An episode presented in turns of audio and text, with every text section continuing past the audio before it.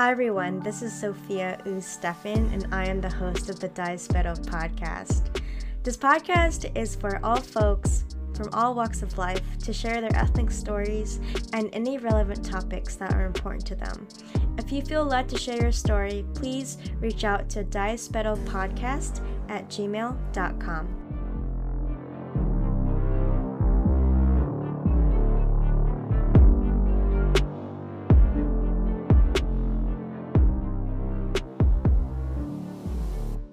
Today we have my friend Sophia Lee with us sharing her story and her family's story of surviving the Khmer genocide. She is also a second gen Khmer Chinese American like me, and we share a lot of similarities in our family dynamics and experiences as being second gens. Um, and this is also a trigger warning because we do talk about the Khmer genocide and our family fleeing um, to the Thai border, and there's also talks of shooting and bombings. And so I just wanted to put the trigger warning out there.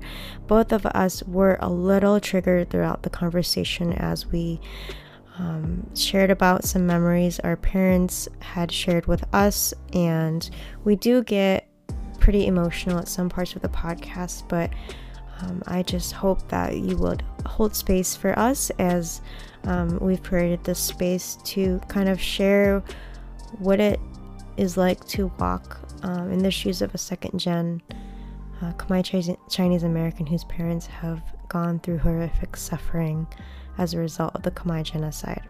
I also wanted to put the disclaimer out there that even though we talk a lot about our Khmer history and the Khmer Rouge, it does not define us as people, and that is not all there is to know.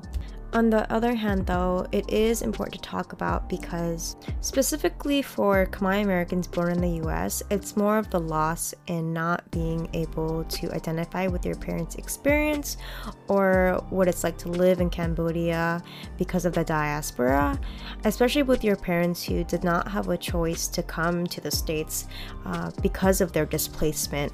And oftentimes within the diaspora, there is a lot of our culture or identity that becomes erased because because on top of fleeing a country that is no longer recognizable, you come to an American context where sometimes your ethnicity or your culture gets suppressed and isn't embraced by majority culture.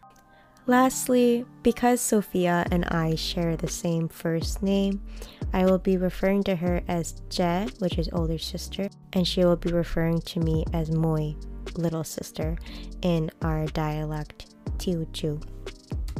So you can go ahead and say hi and introduce yourself, uh, Je.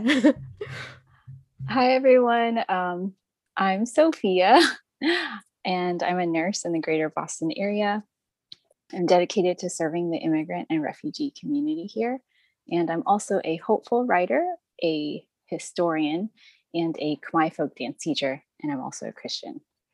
And Moi, thank you for having me on the podcast. Yeah, thanks for being on here. Tell us a little bit about your family's migration story or your migration story. My parents are from Cambodia. And um, oh, I, I guess, yeah, to add a little bit, we're both uh, Khmer and Teochew, or Khmer Chinese American, and I'm second generation.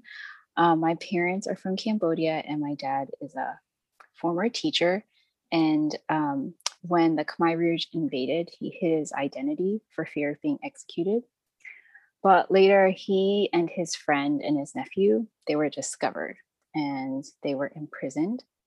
And then they were nearly killed, but they found a way to escape. And he fled by foot to Thailand.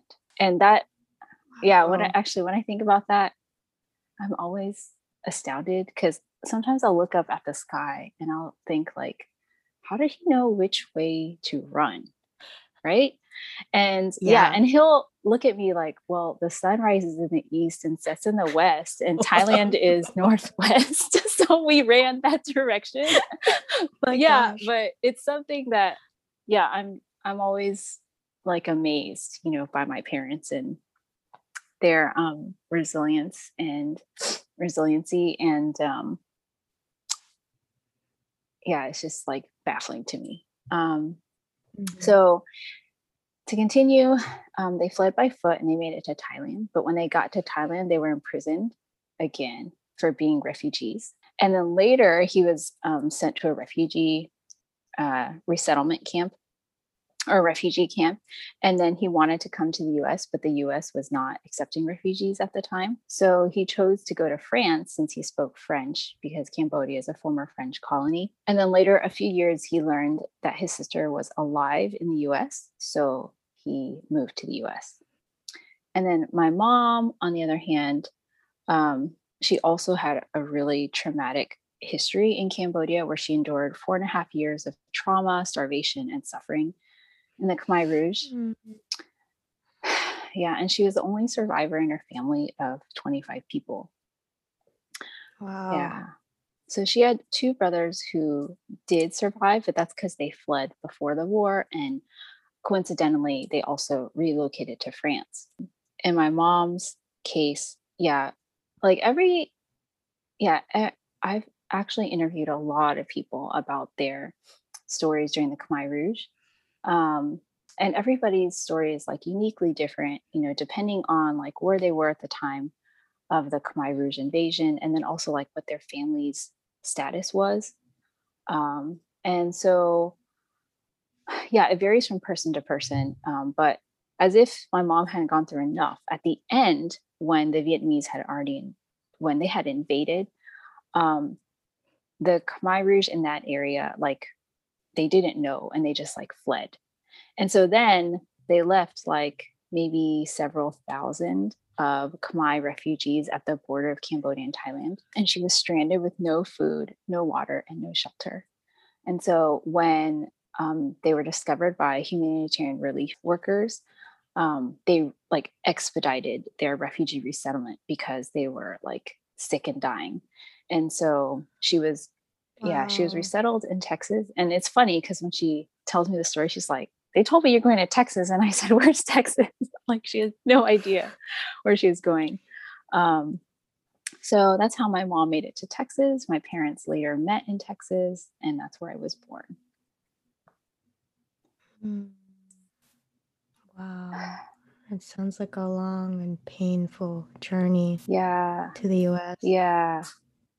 Um, yeah, it was. And, um, you know, I didn't go into too much detail about my mom's story. And that's because she hasn't told me all of her story. And when I was younger, I think I was really adamant. Like I wanted to know, like there's just this mm-hmm. thirst for like to know the knowledge and also like to know where you come from. Like, where do I come from? Well, where do you come from? And why did this happen to you? And why are we born in Texas?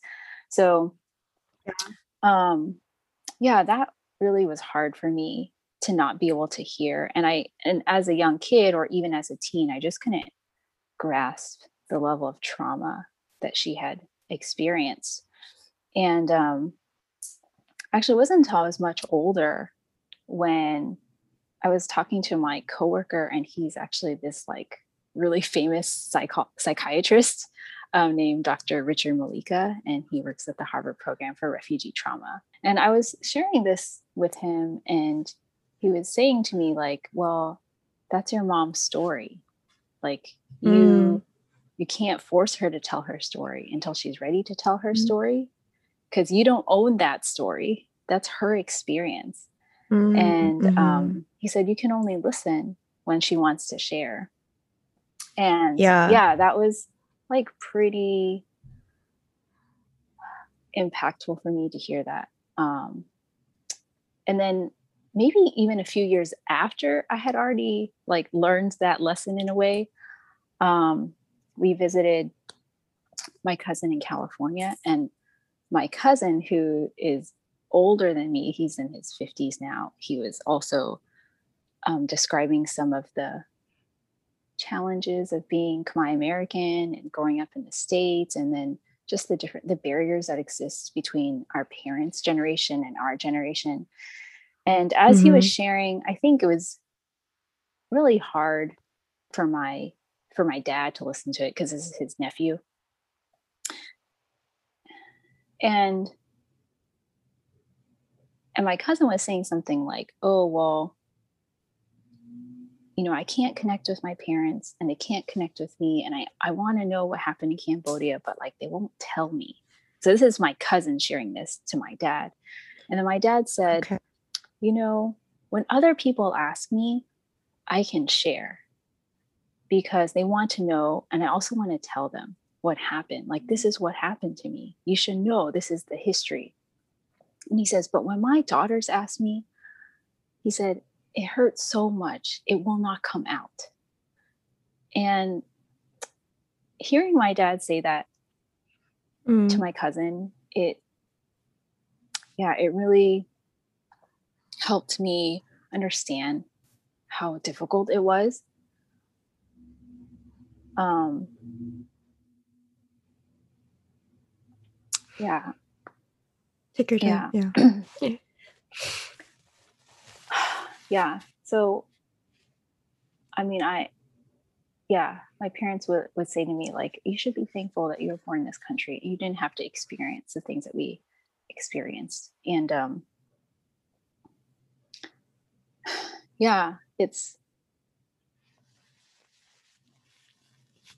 it's like I wanted, I want to know, and I wanted to know, and I ask because I want to connect with them in that way, you know. But the trauma impairs that ability, you know, it creates this barrier.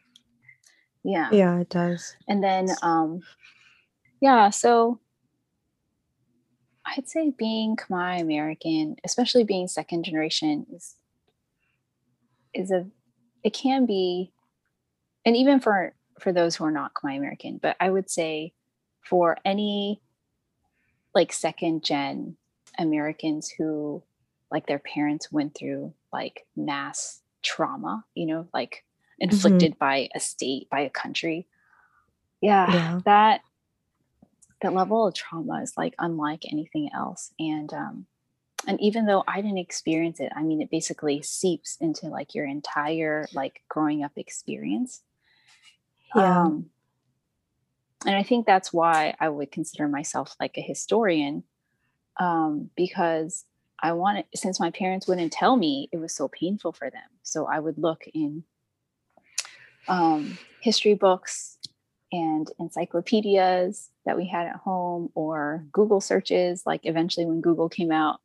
And um, yeah, constantly this, this um, yearning to know mm. what my parents yeah. experienced and like how it divides us and um yeah. Yeah and and for my mom since she had such a traumatic history like she tends to separate people. So she separates it based on like people who went through the genocide and people who were lucky and did not go through the mm. genocide so yeah it's um yeah even so even though i didn't experience it firsthand um, growing up and hearing these stories and then feeling like like i yeah this loss this loss yeah. it's it's indescribable. Mm-hmm. yeah. Yeah. And just the way that your mom kind of categorizes people signifies that loss of the loss of opportunities and the loss of joy that she had yeah. and yeah in her childhood and coming to the states yeah, yeah. totally um just i would say though that like you know thankfully like many many years have passed and um in recent years i've noticed though that she is starting to heal and I, I, would say, you know, despite her trauma history, she's actually really high functioning and she's super assertive mm-hmm. and she's really smart yeah. and like, you know, she mm-hmm. speaks three languages, both my parents do, and like, um, yeah, she's, you know, at the at the market, whatever you can't out bargain her. Like she's awesome, you know. Yeah, that's yeah, my mom too. um, yeah. So yeah, in recent years, she, I would say, is gradually healing and um, like I took her and my dad to the mountains in New Hampshire. And when I was growing up, we never went camping. We never went to anywhere with woods. or with tall trees. And it's because she associated with the border of Cambodia and Thailand. So for me growing up, wow. I always like in the summertime, if I had friends like going camping, I always felt jealous, like, oh, I'll never experience that. I will never know how fun that is, how much you enjoy like making s'mores outdoors or any of those things. Um, because my mom is so scared of like trees and forests. And um, because of what happened at the border. And yeah. Yeah. And so at that time during New, like a few years ago, when we went to New Hampshire, we were there and she said, Wow, you know, coming here, it reminds me, it reminds me like the trees are so tall. Like a few years, I, I don't think I could come to a place like. Right. And then she looks out mm-hmm. again, she's like, but it's so pretty.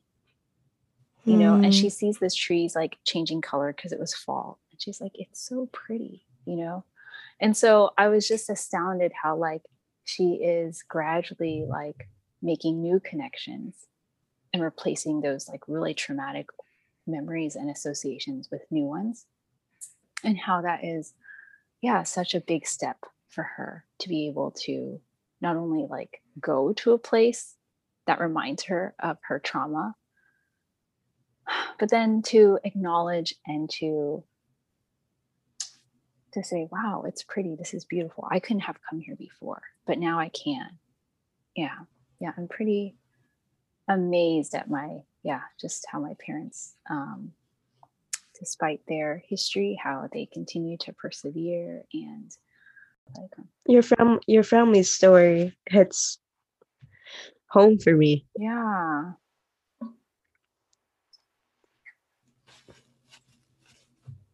There's a lot there's so much grief and loss and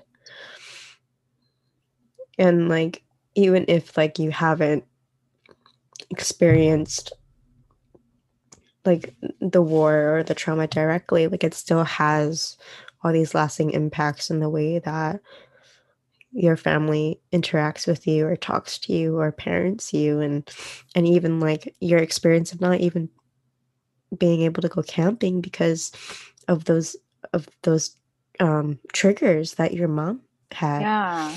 It's just so heartbreaking. Yeah. Um. Yeah and yeah when i think back to it like the desire to go camping that's so silly like you know but as a kid that's like a big deal right? Um but i eventually did get to but in a different form. Um i so when i moved to boston i attended this this course and it was called the harvard humanitarian initiative. And it was basically like a crash course for people who want to become relief workers in like humanitarian relief. So i i attended this course thinking that maybe one day i would want to respond in a humanitarian disaster. And they had a simulation. Oh so we went out into the forest. And I got to stay in a tent with like these really amazing people. It was a diverse group of um, doctors, nurses, engineers, Watsan people, um, water and sanitation. Um, yeah, a really interesting group of very talented individuals from various fields. And um, yeah, they would even role play like they role played as though like the militia were coming and um the aid workers ourselves like we had to flee and try not to get caught and so i remember like in the middle of the night my friend and i um yeah we it like hid in this like tr- this trees in the dark in this forest Oh my yeah. Goodness. And so when we were there, I was thinking about my mom and I was thinking about what she went through. And here for me, it was a simulation. It's not even real. You know, like I paid for this experience. Um, mm-hmm. but for her, it was real and it was not not a not a simulation. So yeah i couldn't imagine like what she went through um, and yeah towards the the end of the event like we had shared and i shared with everyone like you know i have never been to any any park state park or forest forested area like this um, because of what happened to my mom. Um, but i was really thankful to be a part of the simulation and you know to meet with other um, like-minded people who are dedicated to helping people in crisis like refugee crisis because somebody like a group back in 1979 helped my mom in that way like escape that border you know and if it weren't for them then i wouldn't be alive today Mm, yeah wow. yeah Yeah. It's really impactful and an eye-opening experience, even if it wasn't real, but thinking about like your mom was literally fleeing death. yes. Mm, yeah. Yeah and by that time too like she would say like i was already alone like i was orphaned by then like all her family had already died. And um and she was very sick as well and like yeah it was just yeah and honestly her story was like so horrific that a part of me did not believe her because i felt like it can't be true how could anybody go through such horror and mm, I did not want to believe it. And so I think a part of me denied the truth of her experience. And later on, when I was in college, I found out that there was a an, a local author, and he was um, writing a history book on Asians who had resettled in Texas. And um, he was looking for Asians of all the various ethnic groups to share, well, to do the research, but then also to write the chapter about how their ethnic, um, their Asian ethnic group had resettled in Texas and what their lives were like in Texas. And at that time, it just happened to be that no one had volunteered to write the Cambodian Texans chapter. And I realized that if I didn't volunteer for it and if no one else was going to do it, then he, as the editor, would end up writing it. But I thought, you know, he wouldn't have the connections to knowing the people who are really Mm. like the key yeah. um, of bringing the stories alive, right? Of like sharing, Mhm. resharing the history of like what happened Mhm. upon um, resettlement in America, in Texas at that time. So I volunteered to write it. And um, yeah, one life changing moment for me, which I'll never forget, is that I was sitting in the library doing research for this chapter. And I came across someone else's experience at the Cambodian Thai border in 1979. And when I read it, wow. I realized that my mom was telling the truth Mm, and that it was really horrific. Yeah. And it was worse than she had told me. That was really hard Mm. to read. And it was like I was sad to read about the history, but then I was also thankful that I found the history because it was something that she couldn't go into as much detail. And then later I I told her, "Oh, I read about it in this book. I read someone else's experience of what you said." And she's like, "I told you it was true. I told you." And then she would use her hands and like visually show me what had happened. Um, and yeah, basically, to sum up, what she had described was that um, the Thai soldiers were um, the Thai soldiers were not allowing Cambodians to enter into Thailand. So, um, yeah, they were shooting at them and then they were at the edge of these mountains and so they either shot them and then they would fall off mountain cliffs or and then at the bottom of the mountains were landmines.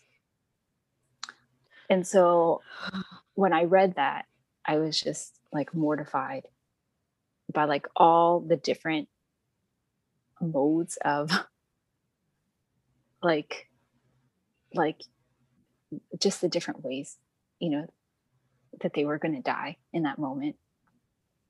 And i remember asking my mom like how did you how did you survive that? She's like i don't know. I just kept running. I just kept running and i just got lucky you know? So mm. that was um yeah really important for me that like I was able to find somebody else's account, but then because I could find someone else's account, it helped her open up more about her own experience. So, yeah, since then, mm. I've been really um, passionate about like learning more history and hearing the stories.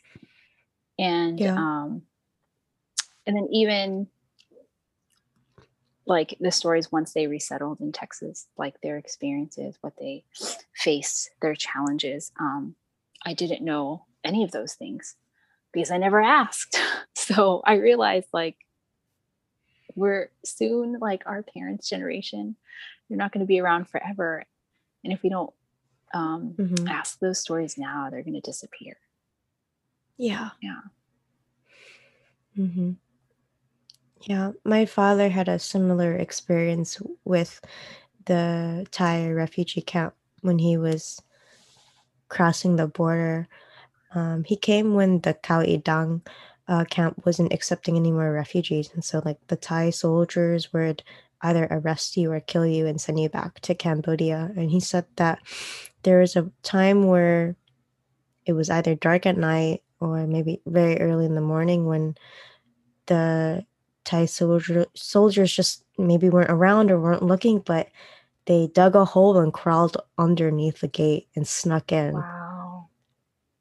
That's incredible. Yeah. wow. So much. Yeah.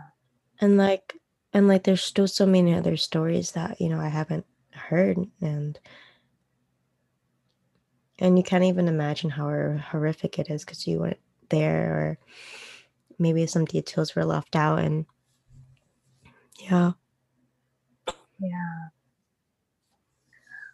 Wow that's really um yeah i can't imagine too like what your dad experienced to be like turned away you know? Um and then like to make a way to find the way. It's just unbelievable. Yeah. It really is. Like, I don't, I think, I don't remember what happened, but he had shared that he was traveling on foot from Cambodia to the Thai border with his sister and brother in law, and they had a baby. And I think my uncle was imprisoned and every every morning his sister would go to the to the Thai soldier where he was in prison and beg for him to be let out because he had a baby because he was just going to either die of starvation or die of torture. Um, and every morning she begged the soldier to let him free and eventually like he he felt bad because she saw the baby and oh. he let him the soldier let him out. Wow um but it's just like a terrifying moment of it's just really I it's just really heartbreaking heartbreaking and yeah yeah, yeah. Mm. yeah so thank you for sharing all that you did and it's, it's very painful and mm. very traumatic yeah so, what year did your parents resettle in Texas? Um, my dad maybe like 1977 or so. since he went to France first. And then Oh, my mom, maybe towards the end of 1979. Yeah. okay. Yeah, they came here than my parents did. Yeah, yeah.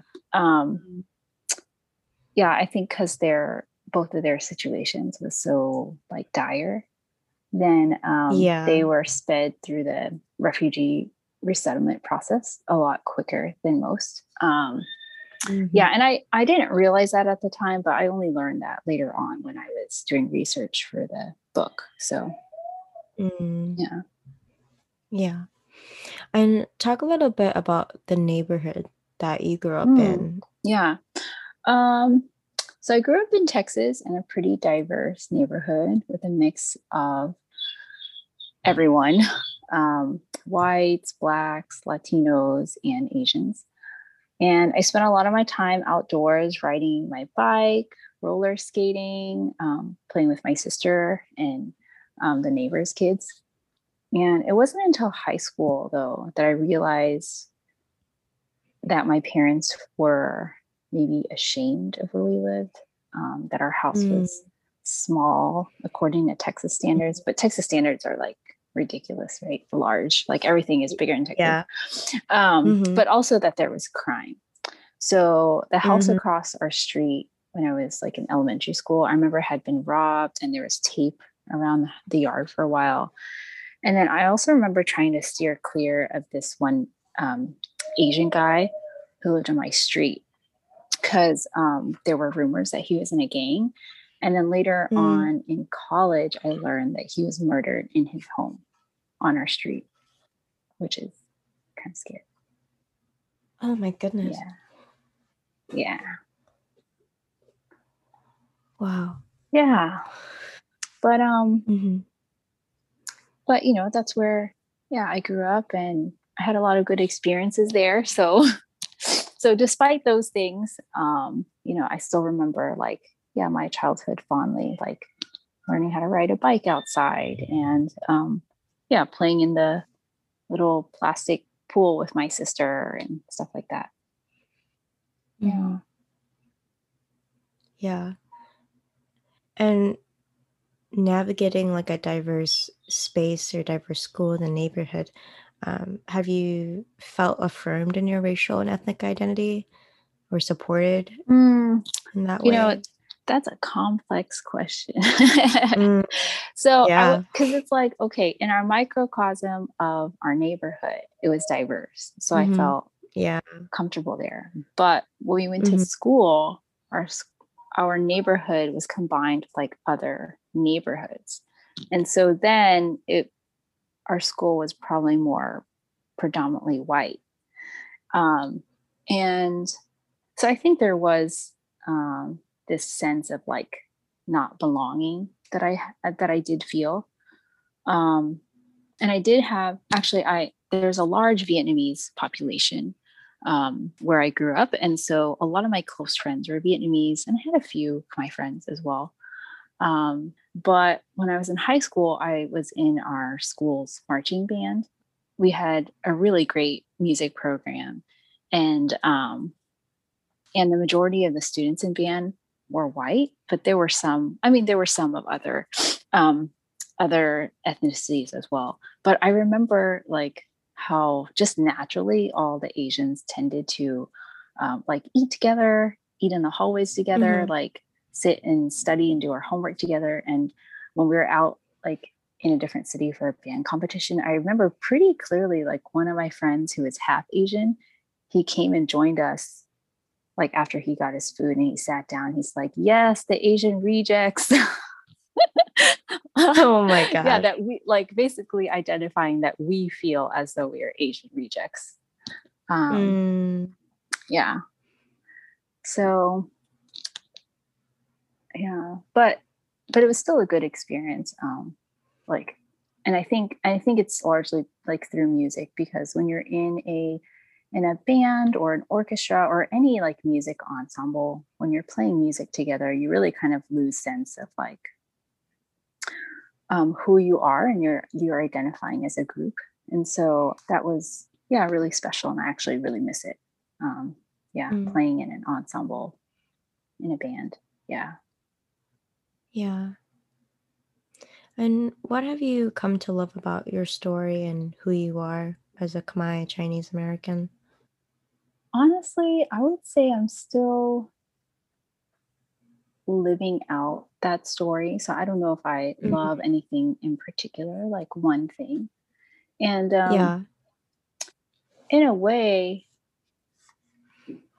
I guess I'm also like learning to realize that like I have my own story and then it's not entirely like oh the offspring of my parents because you know how like in Asian culture, it's often like you don't have a name, you're like so and so's kid, you know? Yes. Oh my yeah, gosh. Yeah. Exactly. So um even like I was looking at I, I saw on Facebook recently that like one of my aunts, she had posted a picture of me and her when she came to visit me in Boston. And then some relative that I don't even know was like, oh, is that so and so's kid? And um, that's how they identified me. so I think I'm still learning you know how to be to identify like yeah my own story and claiming it um mm-hmm. and not just like oh um yeah sophia who is the daughter of like khmer refugees yeah it's a work yeah. in progress yeah mm-hmm. yeah it'll always yeah. be a work in progress or a journey i think I think being Khmer Chinese American has a lot to unpack because of our family's history um, and sifting through the trauma and the grief and then finding like the resilience through it. Yes. Yeah, you said it very well. Yeah, I feel that on a very personal level mm-hmm. every day. Mm-hmm. Um, what, what you shared reminded me when I, w- I just was just at a Khmer party and everyone was saying, "Oh, that's a Jew, that's Jew's kid. Oh, look, that's Jew's kid," and I was like, it's just like every time or like on my wedding invitation, like all the Khmer people got mad because I didn't put who my parents were on the invitation. Yes, oh we had, I had the same I had the same experience. So yeah. And and despite like all the adversities, like how do you continue to celebrate who you are or who your family is in the States as a second gen? Mm. So one thing about me, I guess that's like unique to me. Um, so I work I'm a nurse and I used to work at a big uh, teaching hospital. And and I enjoyed it um, for the most part. There are definitely challenges being a nurse. Um, it's not easy. Mm-hmm. It's really hard work. It's probably like one of the hardest jobs ever. Um, I mean, mm-hmm. if people like yeah. throw body fluids at you and like throw up in a bin and then throw their vomit at you. I mean, who wants to work in that kind of setting, right? Like, and that didn't happen all yeah. the time, but it's happened, it happened multiple times. So, or like people like my patients trying to like punch me or kick me or pull my hair, things like that. So, but there's also really, sorry, I don't want to like bash nursing. Um, that wasn't my intention. Um, but yeah, there's also really good parts too, like being there. Um, and one thing I really appreciate is getting to know a patient very well. And so once I get to know them, then I can identify and see changes happening if their condition is declining. Mm. So, mm-hmm.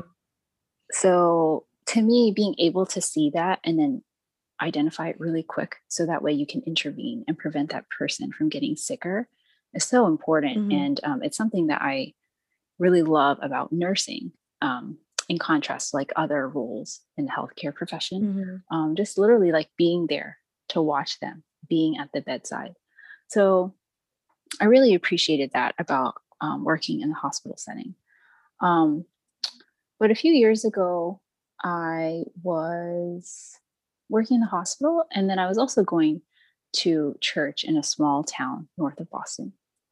And um, when I was walking to church one day, I saw a health center and I saw like people of diverse backgrounds waiting outside, um, waiting for their care. And I thought, you know, that is where I want to work. Mm. And it occurred to me that, like, even though this health center is not like in downtown, it's not like, you know, this big, bustling academic mecca where all of these like teaching um, where like you know students and um, instructors and um, are coming through and like it's just a completely different setting um, mm-hmm. but i mm-hmm. felt like it's really important to me that people who don't have access to that kind of care can still be able to get that care even if they can't make mm-hmm. it to downtown they can't get there um, so I decided to quit my job in the big hospital and then to work at the health center where I'm at right now. And um, I really love it. It's great. Um, I get to work with patients of all different backgrounds, um, including the Khmer population and uh, many of Latino backgrounds as well. I also speak Spanish, so I have a lot of fun um, uh, speaking Spanish and getting to my to know my patients, and then also, yeah, it's like so diverse. Um, I've had patients who are from Somalia, who are from Sudan, um, mm-hmm. Yeah, just everywhere. So that's been really mm-hmm. cool. And um, one thing, yeah, one thing that like,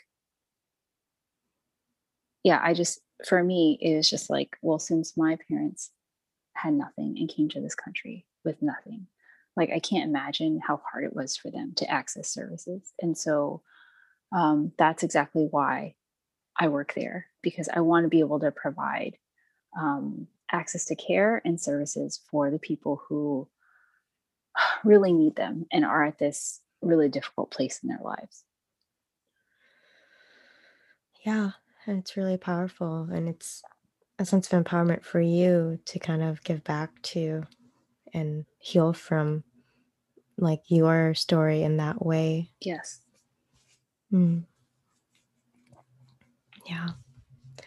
And how would how would you encourage other Khmer folks at the beginning of owning their stories or walking through their stories?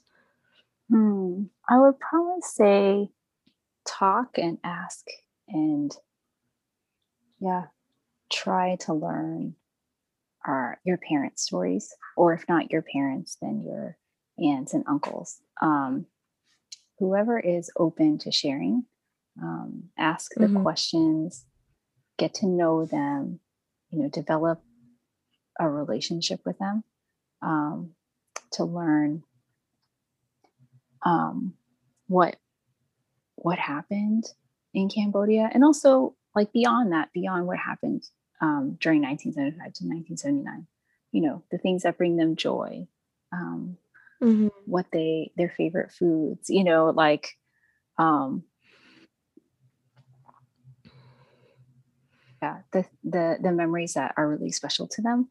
Um, yeah, learn to, to ask and to to appreciate it um, before our that generation disappears. Yeah. Mm, yeah, and that's really important because they won't be around forever. Yes. Yes. Mm-hmm. Mm-hmm. Yeah. yeah. Is there anything else that you wanted to talk about or add to the conversation? Um. Well, this is more of a public service announcement, but um, since we're currently in a pandemic, if you haven't gotten your COVID vaccine yet, um, I encourage you to do so.